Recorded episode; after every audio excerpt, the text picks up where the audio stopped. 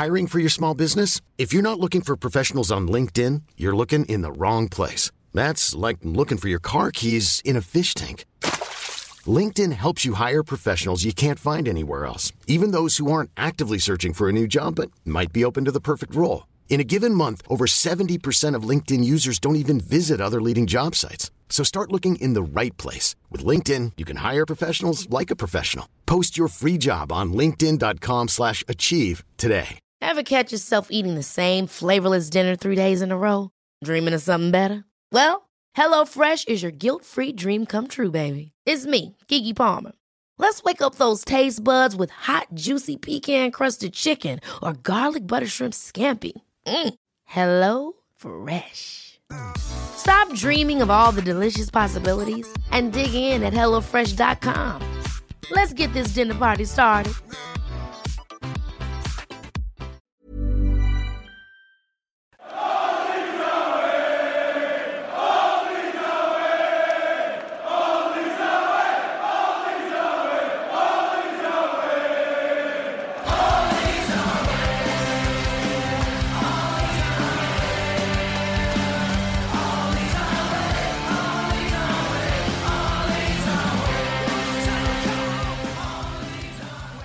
Hello and welcome to the All Stats Aren't We preview of the Palace away game. I'm Darren Driver and I'm joined today by John McKenzie and the man we haven't heard from in a while, tucking his way through a bowl of soup. It's Tom Alderson himself. How you doing, Tom, buddy?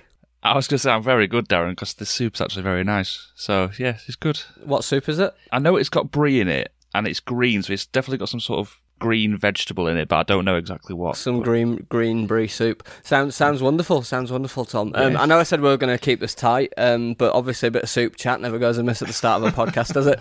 No, and cheese. Cheese chat is always welcome on this podcast as well, isn't That it? is true. That's true. Martin Riley particularly loves the cheese cheese chat when that comes out. Tom, um, at the start of the podcast, please sacrifice a Leeds United sacred cow now, so that you can take away the heat from any controversial opinions that may or may not be expressed during the next forty to sixty minutes. We've we ran out of cows ages ago, Darren. Okay, was- so there yeah. are no cows left. We've we've killed them all. John, how you doing, buddy? I'm all right. I'm not eating a green vegetable and brie soup, but you know, I'm plodding along. plodding along nicely. Okay, good. Um, that's that's a, a good succinct check-in, which I like. So, in terms of the news, I don't think there's a great deal of news. There is under 23s matches, but they're covered in detail on the 23s, aren't we? Podcast, so it'd be remiss to start covering those in details now.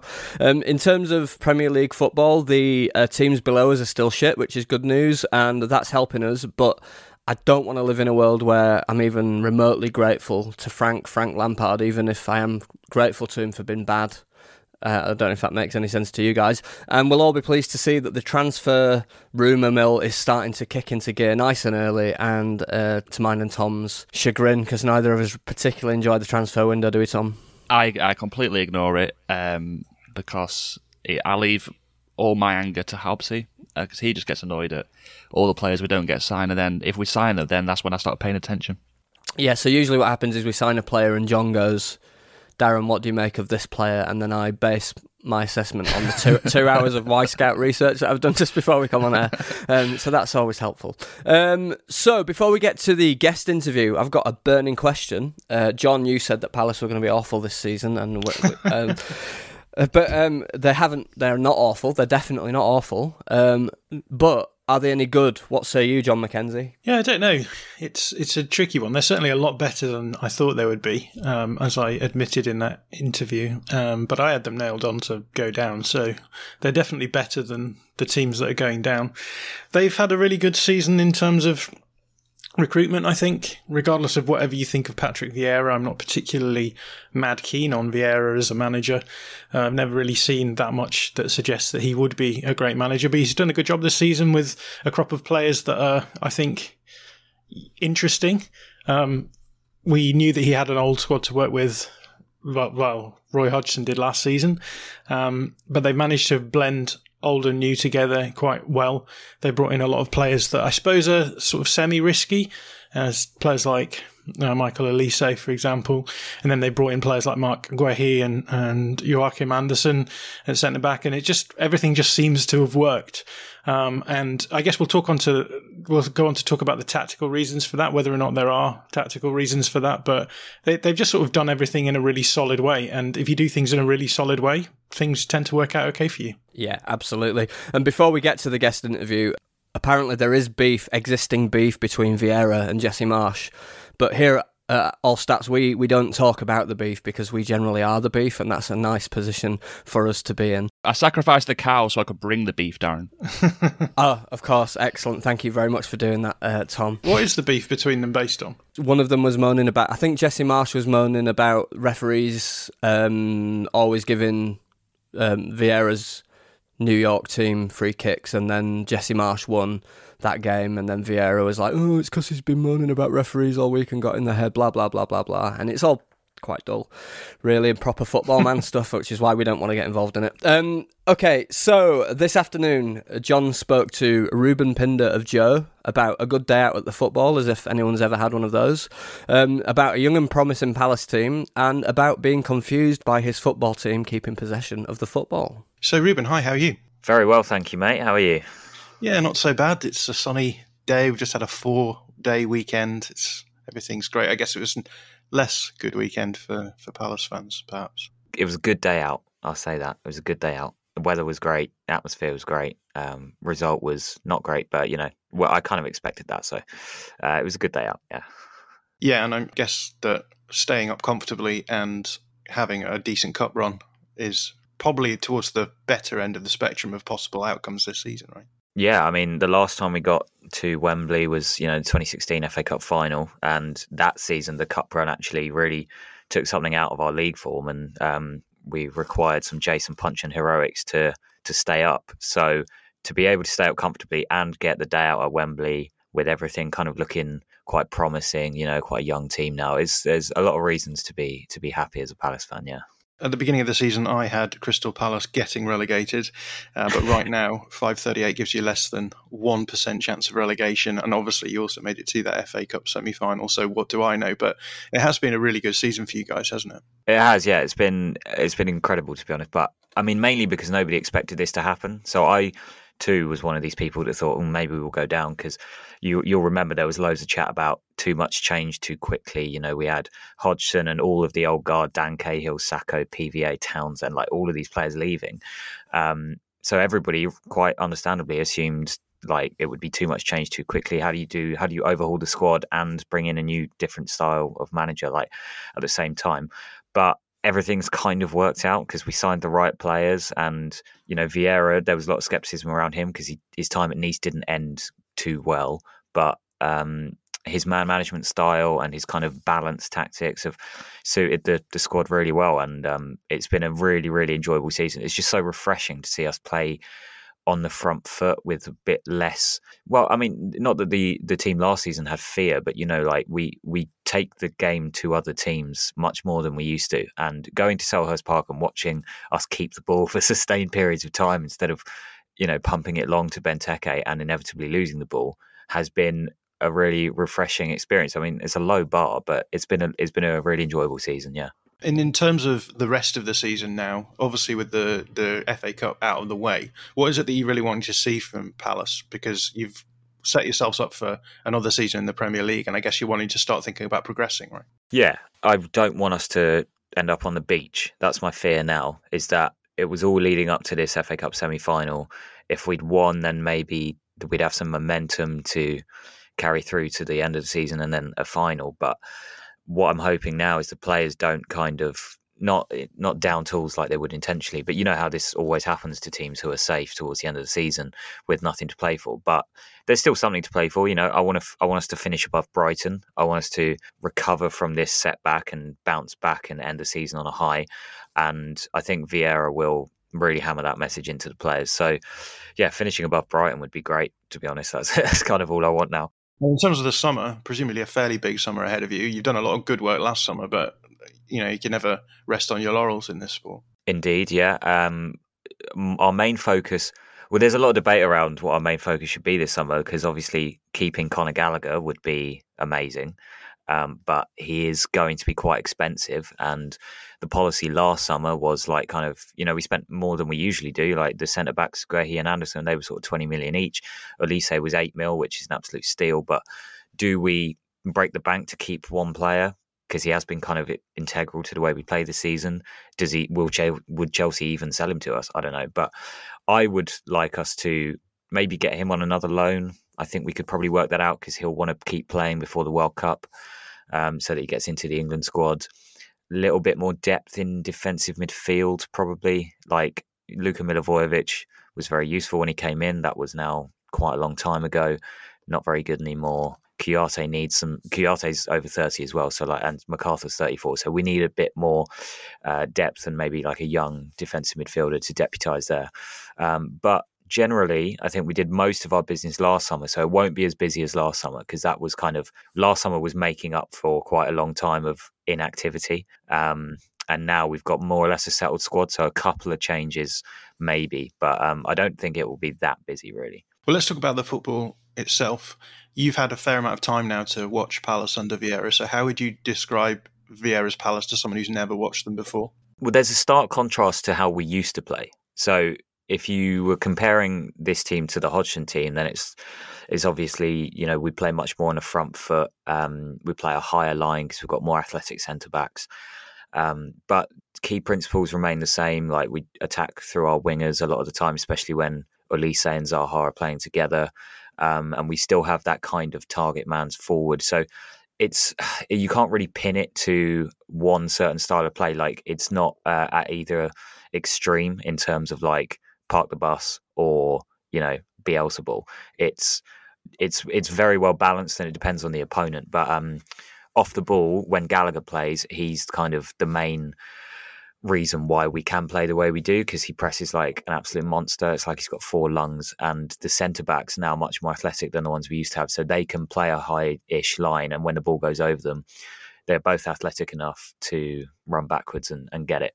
Um, so yeah, we, we try to keep it on the deck until we're kind of in the final third. Um, at which point Mateta's height comes in comes in handy.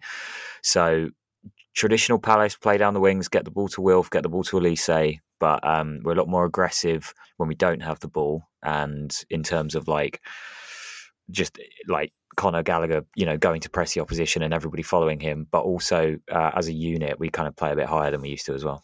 Yeah, and speaking of, of Conor Gallagher's pressing numbers, according to the underlying numbers, Palace have well, one of the top five best defences in the league at the moment. So, what else do you think sort of uh, adds to that defence being so good this season? That stat did surprise me actually when I read it, um, but I suppose it comes down to the the centre backs when they signed the partnership they struck up, Andersen and Guehi, has been an instant success. Um, those two they complement each other well. One's a bit taller than the other. Guehi is much better, say. Um, he dribbles with the ball, uh, whereas Andersen likes likes a long diagonal. So they kind of their their skill sets complement each other well. Um, Mitchell's come on a lot under Vieira. Um, I think I'm not 100 percent sure on the exact stat, but he's won something like the most tackles in the Premier League this season, um, which is obviously very reminiscent of when Aaron Wan-Bissaka played for us. The main difference being Mitchell is comfortable with the ball, um, whereas Wan-Bissaka less so. Um, and uh, to be honest, Klein coming back into the team because Ward, Joel Ward started most of the first half of the season, and Klein got a run of games and um, has linked up well going forward with Olise, but also defensively, he's been really reliable. Um, and as always, Vicente Guaita does get us out of trouble sometimes. Like you'll remember, uh, you'll remember that um, nil-nil draw against Man City. Um, there was a few moments there where we could have easily conceded. Guaita pulled off like a mad double save, so his heroics do come in handy. But um, yeah, it's just a, a, the culmination of being more aggressive without the ball um, from our attackers, get like Gallagher, Mateta, Zaha, and having more kind of ag- agility in at the back, really, because uh, part of the problem uh, last season was, you know, Van Aanholt would go forward and be caught out of position, and then somebody like Cahill would be dragged out wide, and these players just don't really have the the mobility to to handle that. Whereas now, when we do lose the ball, um, the the back five and Kouyaté in front of them are much more equipped to deal with defending that sort of counter attack. Yeah, structurally, Palace have been fairly consistent this season. It's been largely a 4 3 3, maybe a 4 2 3 1, depending on the way that the midfield three stack up. But you did adopt a 3 5 2 in the FA Cup semi final against Chelsea this weekend. And I just wondered if you like that as a tweak and if you think we'll see it more often. I didn't like it, and I don't want to see it again. um, I, I, kind of, I kind of saw the logic. Um, Kouyaté has played at the back for us, so him dropping into that back three with Andersen in the middle, in theory, made a bit of sense. But then the knock-on effect throughout the team was that you've got Ward and Mitchell playing as wing backs, who are both, you know, primarily defensive fullbacks. So that didn't really work because they can't carry the ball they're not one they're not quick enough and they're not good enough dribblers to carry the ball past the likes of James and Alonso and you know um, and then in midfield it was Eze was and Schlupp were having to I don't know I it, it, felt like one of them was always kind of left in attack and one of them was playing in that kind of 2v2 but then the likes of Loftus-Cheek Kovacic Jorginho they were always going to win that battle so it didn't really work and then further up the field it kind of made us really narrow in attack because Zaha was effectively playing as a second striker off Mateta. Um, so how we normally attack with sort of you know those two wingers and then Gallagher kind of drifting out to the right. Obviously, we didn't have Gallagher that game, which is why we kind of had to make up for his absence in other ways. It just didn't really work. I, I, saw the logic, but I think Vieira actually got it wrong. Um, which is you know everyone's allowed one mistake. Ideally, not in an FA Cup semi final, but um, yeah. So I don't think we'll see that again. He'll definitely go back to four three three, um, especially obviously now Gallagher's back. Let's talk a little bit about the Leeds game then, because you've mentioned earlier that Palace are doing the Palace thing of using their wingers to get um, to get an edge, and Leeds under Jesse Marsch have been very much about narrowness, largely defensively. Um, we've conceded a lot of goals through fullback areas under his uh, tenure so far. So, do you feel as though your wide players are going to enjoy the prospect of Leeds?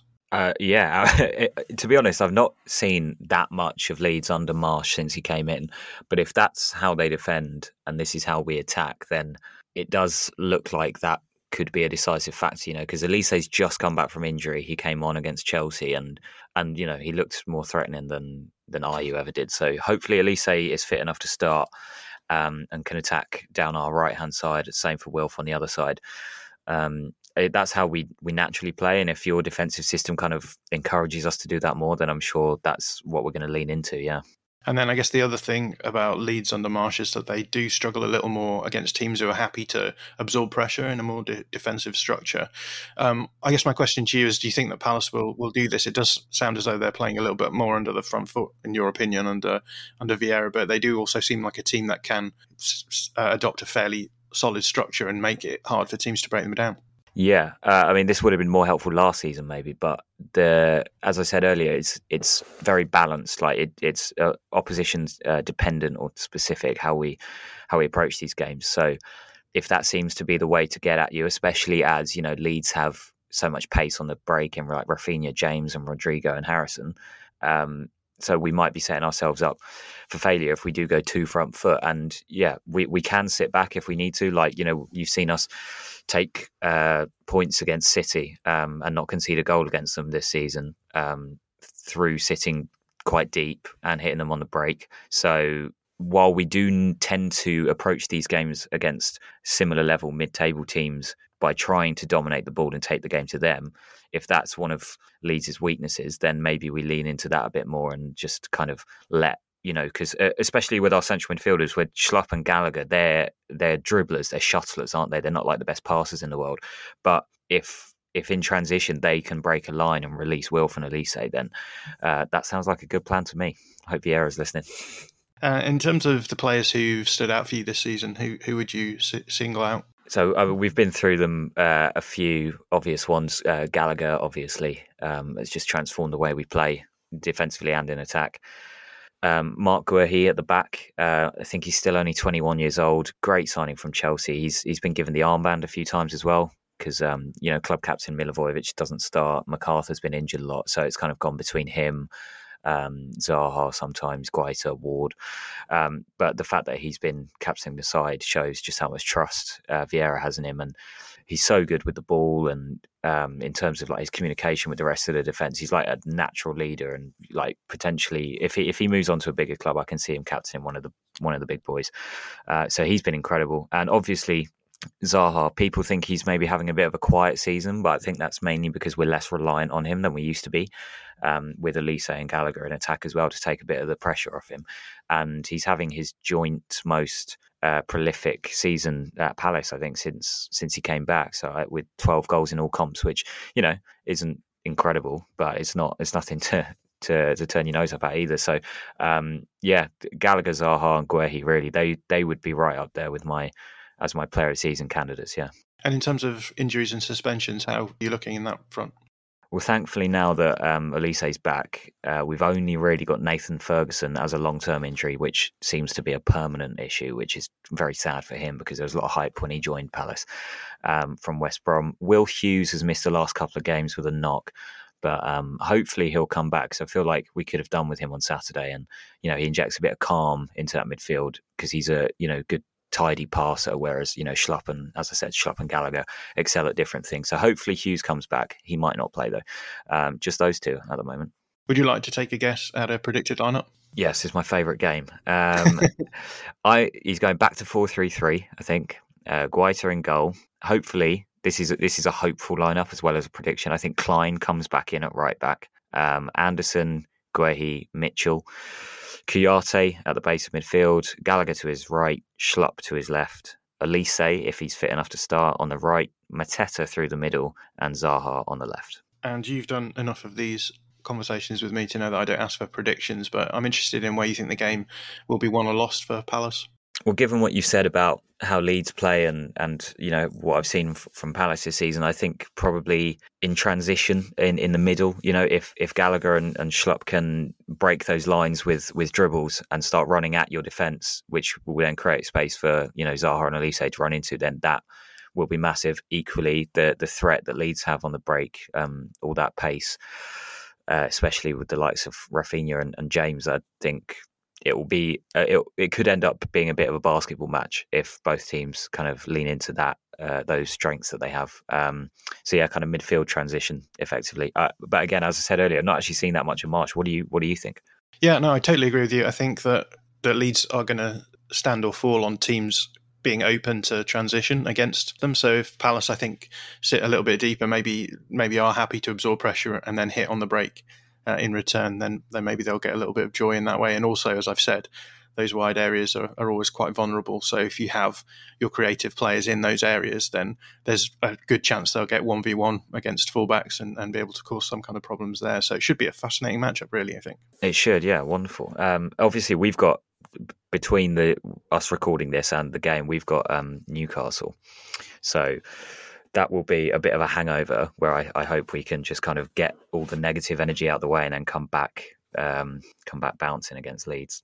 Well, Ruben, it's always a real pleasure having you on the podcast. What's the best way for our listeners to catch what you're putting out? Follow Football Joe on Twitter, Instagram, and TikTok if you're on there. Um, see all of my latest work. Um, I've recently wrote a piece about how Zaha finally has the Palace team he deserves, which, if you've listened to this, you probably won't need to read.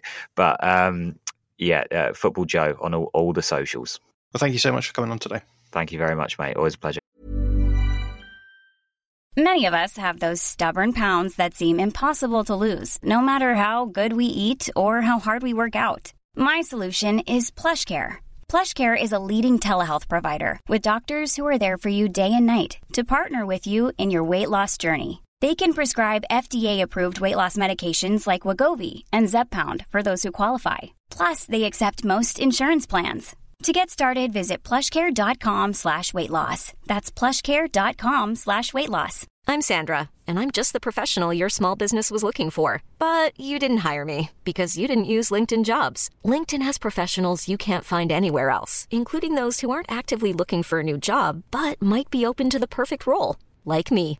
In a given month, over 70% of LinkedIn users don't visit other leading job sites. So if you're not looking on LinkedIn, you'll miss out on great candidates like Sandra. Start hiring professionals like a professional. Post your free job on linkedin.com/achieve today.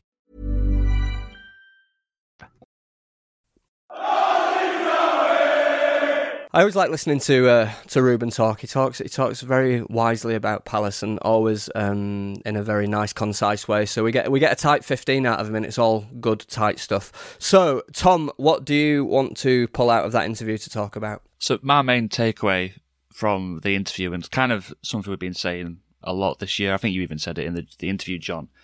Um, is that does for this in this game does Leeds getting anything out of it rely completely on how Palace set up. So do we need them to sort of come at us so we can hit them in, on the break, or if they sit back and break us down? I, I think this will lead into your question a bit, John. But can we actually do, get? Can we actually break them down or not? Yeah, it's a good question. Um, I think for us, whenever we are going to get teams who try and transition or allow us to transition against them, we're going to look more dangerous. The big question is whether or not Palace are a team who are now trying to play on the front foot. I think, which I think is a phrase that Ruben used a few times in the interview. Um, but I think Vieira is going to be reactive to an extent. Um, so it'll be fascinating to see whether or not he is happy to uh, allow Leeds to take the initiative um, in a way that we've just seen Watford do that. And I thought Leeds didn't really generate much against Watford, despite the fact that we scored three. Um, so if Palace are going to be willing to sit a bit deeper, absorb pressure, and then try and hit the channels in transition, then I think they could cause us some problems for sure. Well, they've got better players in that front area, right, John? Like than than I mean, definitely than Watford. They've got some players who could genuinely hurt us quite badly um, in those areas, and we'll talk about a bit more in the tactical stuff. But I think that's why it's more of a concern for me if Palace do decide to set up like that. Yeah, and all of their better players are in wide areas, and as yeah. I stressed in the interview, if they can get one v one in wide areas with players like Michael Olise um, and and Wilf Zaha, of course. I don't know what's going on with Eze at the moment. He's been sort of kept on a, little bit of a low burn. I don't know if he's injured again, but um, definitely they will try and work the ball into those areas and, and cause us problems from there. Tom, what's your hunch about how Palace will set up and approach this game? I am a bit, a bit unsure because like I would say earlier in the season, uh, Vieira might have been tempted to sit back because he knows that'll cause us problems. But with, with, like they've got nothing left to play for this year, so I kind of feel like they, I'm going off. I'm basing this on absolutely nothing, but I could just see them sort of maybe having a go because why not? Um, even though I think that would probably play into our hands more than if they sat back.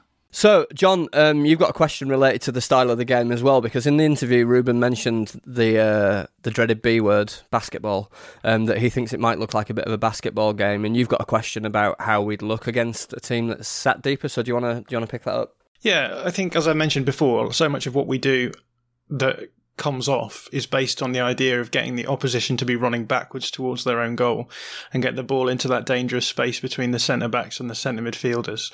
Um, and obviously, if you're playing against a team who are trying to play progressively and get the ball into higher areas of the pitch, there's just a lot more scope to do that. Um, so I guess my question was about whether or not we think that Palace are going to allow us to do that, which we've, I suppose, sort of covered there. But the the other question then is, well, what do we look like when we are faced with uh, maybe two banks of four or bank of four and five, uh, and try to to break those down? Because I feel as though teams who have sat central have probably caused us more problems. In fact, there's quite an interesting uh, test case whereby if you look at the teams that Bielsa struggles against has struggled against this season, and the ones that Marsch has struggled against this season, there may be the the opposite way around. So it's almost as though Bielsa Bielsa's uh, ability to f- thrive in wide spaces allows him to play well against certain teams, and then Marsch's uh, uh, attempts to play in central spaces allows him to thrive against certain teams. So yeah, it's tricky to read that one. Yeah, and if you come up against a team who um, before I come to you, Tom, if you come up against a team, I guess like Villa, who aren't amazing but defended centrally but attacked us wide, then then that's a real recipe for problems, isn't it? And it feels to me, Tom, like that might be Palace's recipe for, for getting a result out of this game. I mean, yeah, it made that that makes complete sense, and we know that they've got the players to to do that. Really, it's like if if they actually did sort of come at us and sort of play high, because I think um, I think Ruben did say in the interview that they actually have they, they signed players like Guehi and Andersen, so they could they could play that high line, and that would probably suit us. But I haven't too much from watching Palace. I've never actually sort of, apart from the the City game, I don't think I've actually seen them set up in that way. Um, so it'd be it'd be I don't know if it'd be sort of unusual for them to go with that approach against a non-big team if it just just on the basis of getting a result. Yeah, because they might just fancy having a go at us, right? Having said that, they aren't that far ahead of, ahead of us on the points table, right? They are. Well, they've got exactly the same number of wins as us and four extra draws. That's that's where that's where the effectively yeah I think I think it is four, but it's definitely the that that race. I can't remember if they played the same number of games as us. Um, as well. But um, but yeah, they they've won the same number of games as Leeds this season, and the, the I suppose the kind of narrative around the two teams is, is very different, and that's that's quite interesting. But we don't really do narrative here, so let's not get involved in that nonsense. Um, so. Uh, in terms of the tactical stuff and the structure, um, on Monday Leeds will play a 4-2-3-1 again, right, Tom? Yeah, you'd think so. Um, I can't I can't see any reason why it'd be different. Really, there's it's not like Bielsa where the formation would change to suit the opposition. It's kind of just Marsch wants to has found that formation to kind of work. So stick with it. I guess it is always worth saying that in various phases, uh, the ten will drop into the will push up into the front space just to give that extra bit of wide uh, to to spread the width of the of the press that little bit more. But that but basically it is a four two three one. Um, John Palace are going to play most likely with a four three three, but p- perhaps with a four two three one, which have played at various times in the season, as you, as as Ruben said in the interview. How do you think one or the other might cause us problems, and and how do you what what shape do you expect them to set up in? I think these two formations are like very, very similar, right? It's just a question of which way you're setting up your midfield three. You're going to have two back or one back. Um, I suspect they'll probably only bother with one back. I don't feel I don't feel as though they're going to feel the pressure of playing against Leeds such that they'll say, "Well, we'll we'll drop two uh, more defensive players in." But again, it it depends on how the game flows because it can sometimes look very much like some teams will play defensively in a, in a sort of 4-2-3-1 which looks like a 4-3-3 in possession. So uh, it could come down to how much possession they manage to have and I suspect they'll probably have quite a bit. So I suspect they'll probably look like they're in that 4-3-3 uh, quite quite a lot of the time. Um, in terms of causing us problems I don't think yeah, I don't. I don't think that it makes too much of a difference um, in terms of matching up with midfielders. Like we would talk about that a lot in the Bielsa um, scenario because you know in possession structure is a thing when when you're Marcelo Bielsa, um, but I feel that's less the case with with with Marsch, and so um, it will be very much just a case of how they're going to end up getting back in transition in those defensive transition moments, and uh, yeah, it will either be two man midfield with, with someone in front of them, or it will end up looking like quite a flat three probably in those situations. Um, so I guess we'll wait and see. But I don't think either one of them will make much of a difference, to be honest. I agree, and that's because formations are not tactics, right? They're, they're just the part of that. Yep. Okay. Um. So in terms of the lineup, as far as I can tell, um, only only Bamford and Tyler Roberts are, are still injured, as far as I know. Tom, what do you expect the back four to be? Probably as it was last time. So Ayling, Llorente, Cooper, Dallas. There's been talk of Firpo being back. I don't know how near he is, but I'd imagine it'll be the same. I, I wouldn't disagree with that. And John, does Phillips come in for one of Forshaw or Klich? You might notice that, the, that these questions are exactly the same as the Watford ones because the questions are exactly the same as the Watford ones. um, John, does does Kalvin Phillips come in for one of Forshaw or Klich? Um, I don't know. I suspect probably. Um, but then the question is who you're dropping out. I think we missed Forshaw in the Watford game for sure. Um, I also like what Klich does there as well. Uh, I'm not particularly fussed by any of those iteration of players. To be on, to be honest, I think the the the pivot players are there to do a very specific job. I don't think the pivot players are going to really win or lose the game uh, in maybe the same way that that you might expect a single pivot in, under Bielsa to do that. So what I'm looking for is you know decent defensive cover in the in the, the opposition's possession phase, um, so covering one side or the other depending on which side you're on, uh, and then yeah, helping the pro- progression insofar as playing fairly incisive, um, progressive passes through the middle um, in terms of when we have the ball. But um, at the moment, it's just hard to say because you, you know whatever whatever is turning up on the field each week just doesn't seem to have much rhyme or reason to it. So um, yeah, it is what it is. But I suspect that Phillips will be played because I think that Marsch probably likes the idea of Phillips playing, not for any tactical reason, but because Um, he does seem to value things that like like leadership and and more so than that maybe just Y- yeah presence. Yeah. Yeah, yeah, yeah. which I don't really care about but that I'm not managing the team so. And I, I think the other thing that, that I'd think about is that, that one of the, the important things in that role, I guess, is that when the opposition are trying to get out, like snapping into the counter press, and I think all three of them are probably equally as equally as adept at that, like pushing up onto the player, snapping and trying to win the ball back. So I don't even think there's a difference there. I think probably the possessional stuff is what's largely different about those three players. Um, anyway, um, so the fr- the front four will stay the same again, Tom. You would imagine. So it'll be Rafinha, James, and then the other two, um, Rodrigo and Har- Ro- Rodrigo and Harrison. Yeah, yeah, completely Yes, the same. okay. Those two and then the other two. those two, and then the other two. So those four players. And John, do you expect Joffrey, Greenwood, or Summerville to get minutes in this game? Um, and I, I guess the other thing is. I don't think I've really heard you talk about Greenwood very much, so I wanted to get what your sense of him is. Uh, I think we'll see potentially all three of them off the bench. Um, they seem to be our go-to subs.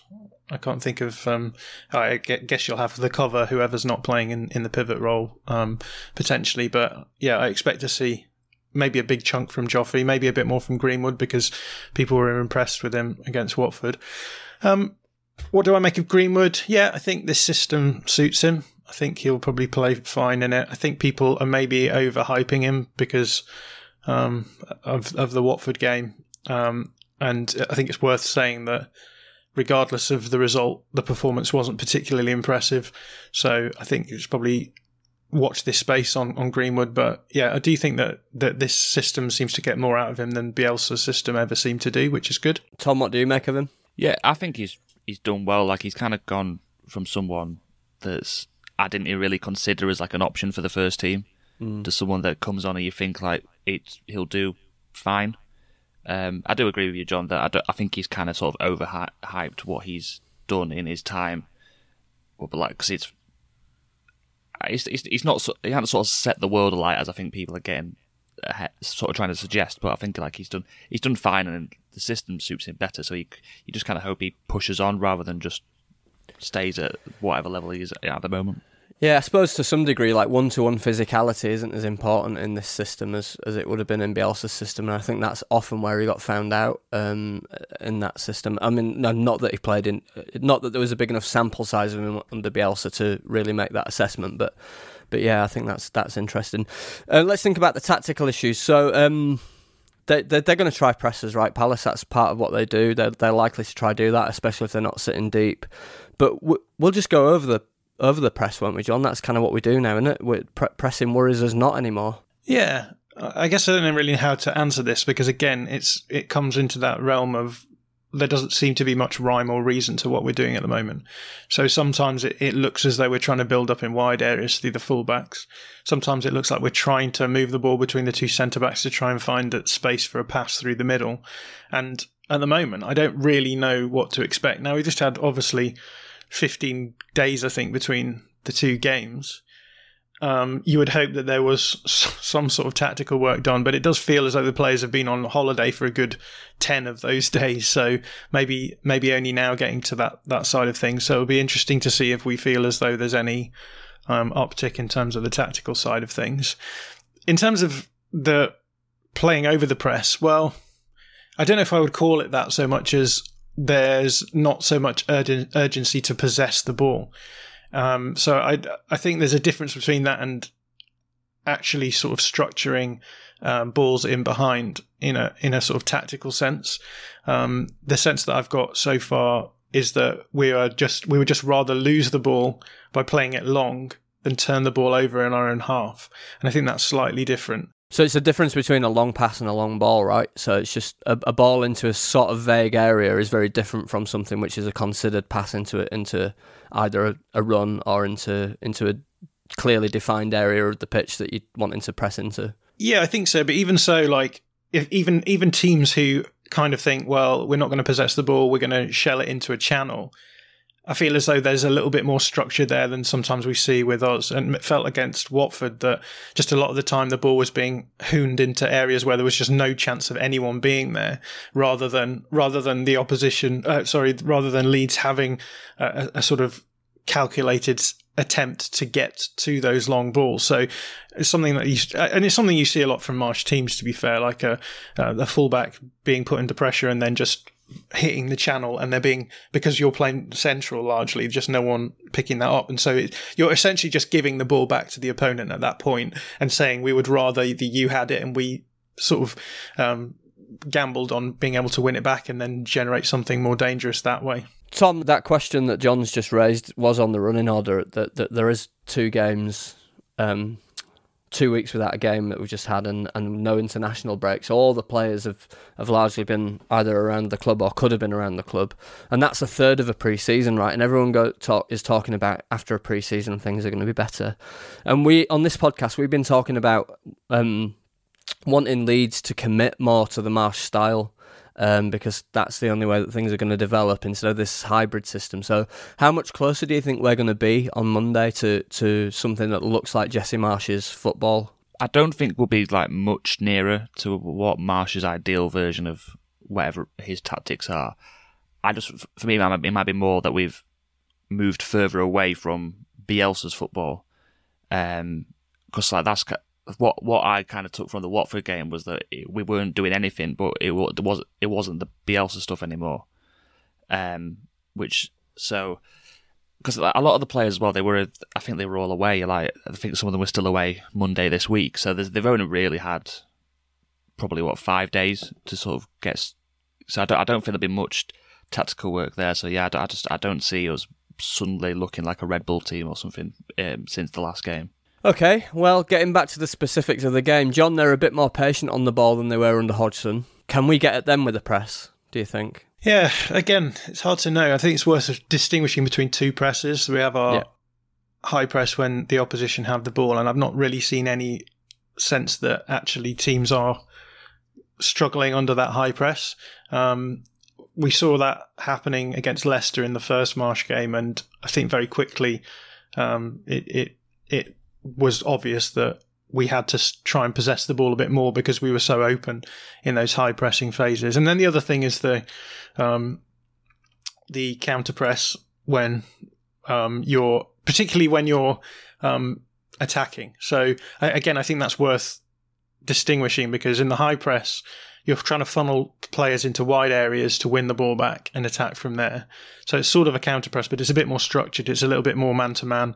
You're just trying to make the opponent make mistakes, win the ball back, and then counter attack from there. Um, but then the counter press that I think we engage in when we're going forward is much more structured around getting the ball centrally uh, and then having a good off ball structure that allows you to then counter press and then carry the ball further forward when you do that. So it's it's almost like rugby in that sense that you you're you're you're trying for territory and then you have these breakdowns and you're hoping to get come out of those breakdowns with the ball, gain a little bit more territory, have another breakdown, and then carry the ball again. Um, and I think, yeah, again, that's not not been hundred percent great, and I think that comes down to the the big arguments that we've been having about whether or not you can try and possess the ball in wider areas and, and play that style of play. Um, I made a video last week looking at that and, and, tried to stress that you know teams like Liverpool are able to play wide. Um, expansive football with a counter press because the counter press is achieving a different end to what the counter press is achieving for Leeds. Uh, I did see Joe Donoghue had written a piece on the pressing numbers um, for Jesse Marsch because he uh, noted that the press success rate was higher under Jesse Marsch than it was, I guess it was under most managers. And I just have a huge problem using pressing data generally as a, as a sort of indicator for performance, not least because I think people generally, um, sense that v- uh, volume of pressing numbers is a good thing.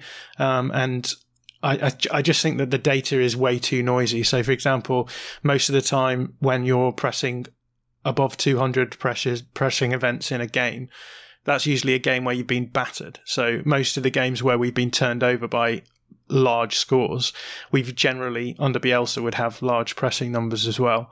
Uh, and then in, again, in terms of pressure success, uh, it's worth saying that pressure success means that the ball is turned over within, I think it's 10 seconds of a pressing action, or maybe five seconds. I can't remember what it is for StatsBomb uh, and the FBref data, which is what Joe is using. But again, there, like if you're playing a form of football like Jesse Marsch is, which is super transitional in the sense that you're happy to give the ball back to the opponent. What you're seeing is transitions, the, the turnovers of possession happening more frequently.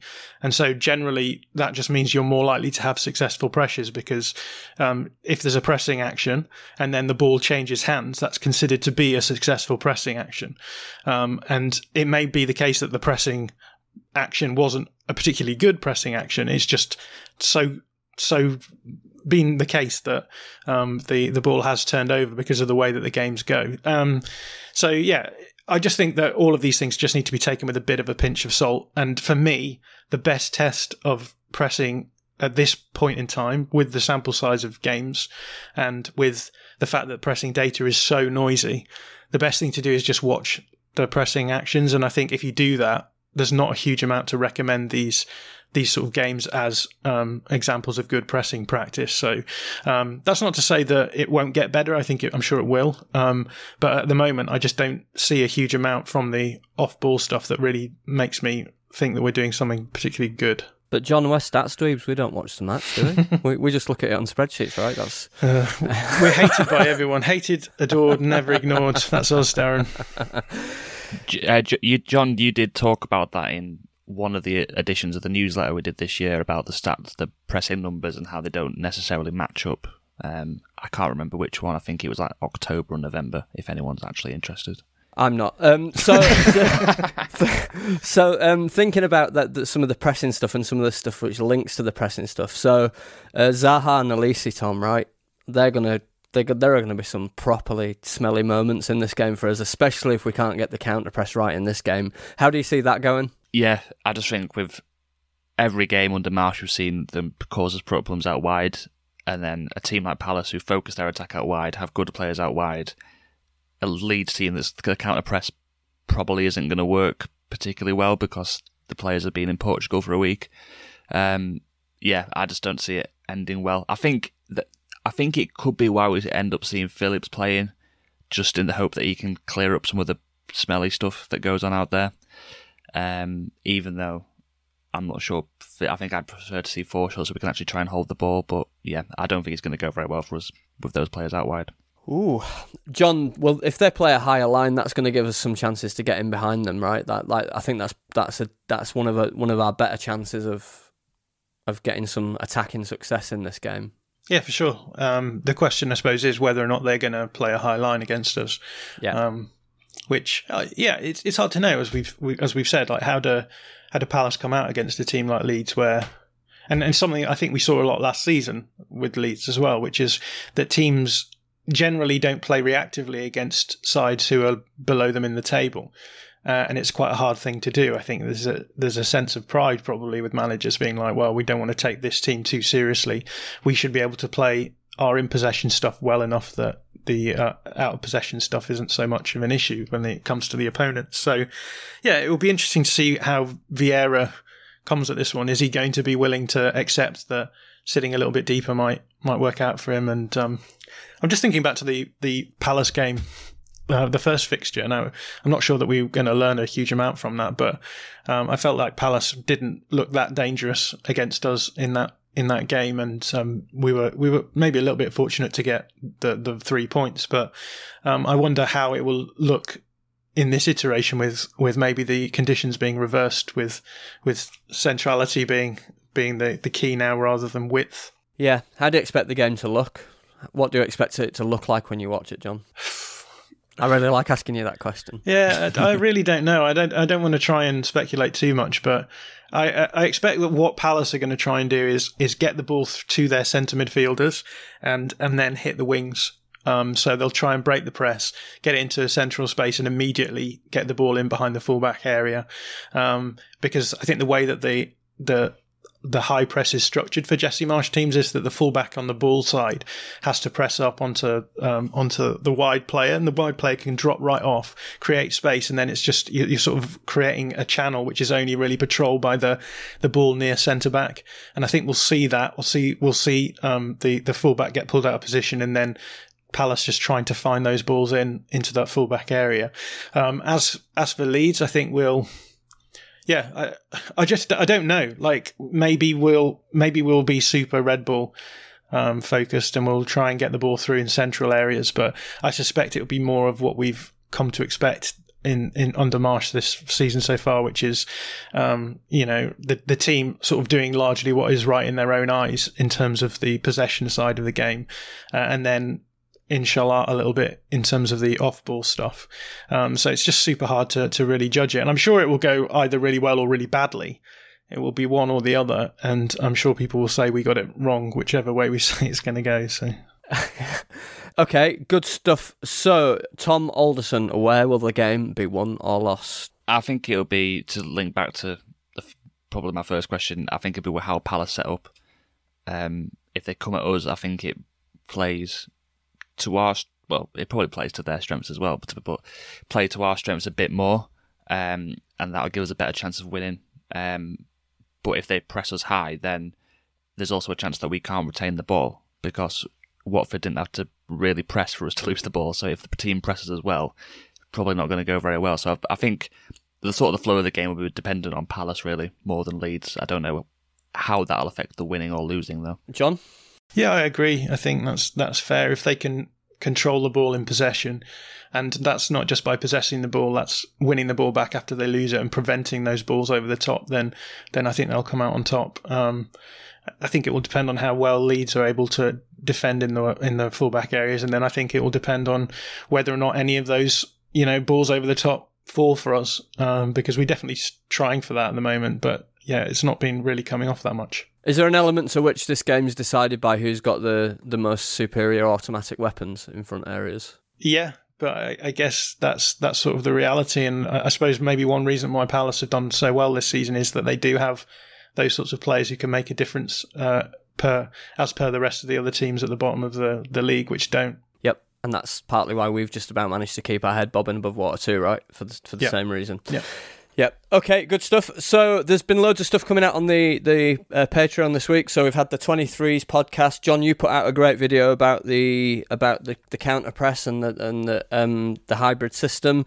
And today I was very pleased to see um for someone who's not interested in the transfer window, I really really enjoy this podcast series because I'm not I'm not a I'm not really into scouting as as uh, well. Not into it actively. I like to listen to you talk about you and Hobbsy talk about it. So tell us what you did on Orta's list today. Yeah, focused on strikers. It was good fun. Um, there's quite a few fun strikers out there that are potentially gettable. So we had a good old chat, Josh and I, today. So that is live now as well. Yeah. Excellent. And Tom, you'll be putting out a newsletter as soon as you've managed to drag some words out of me. Which is how it drag some words out of you. Drag some words out of Adam. Finish my soup. Then that's that's the plan. uh, excellent. Excellent. Well, after you've played tennis, right? Yeah, that as well. Yeah. yeah okay. Good. Good. Well, enjoy fitting that in. We'll be back on Tuesday with a review of the match, but until then, enjoy the game and have a great week.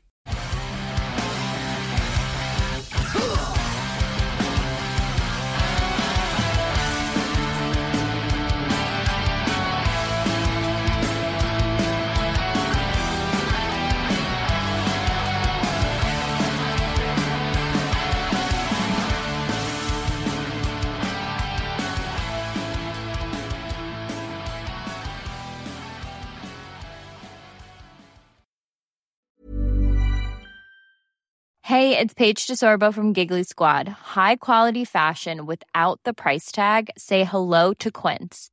I'm snagging high-end essentials like cozy cashmere sweaters, sleek leather jackets, fine jewelry, and so much more. With Quince being 50 to 80% less than similar brands.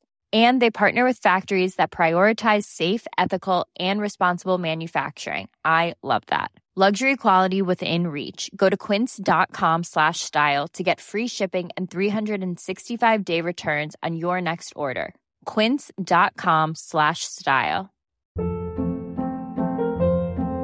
Hold up. What was that? Boring. No flavor. That was as bad as those leftovers you ate all week. Keke Palmer here, and it's time to say hello to something fresh and guilt-free. Hello Fresh. Jazz up dinner with pecan-crusted chicken or garlic butter shrimp scampi. Now that's music to my mouth. Hello Fresh. Let's get this dinner party started. Discover all the delicious possibilities at hellofresh.com.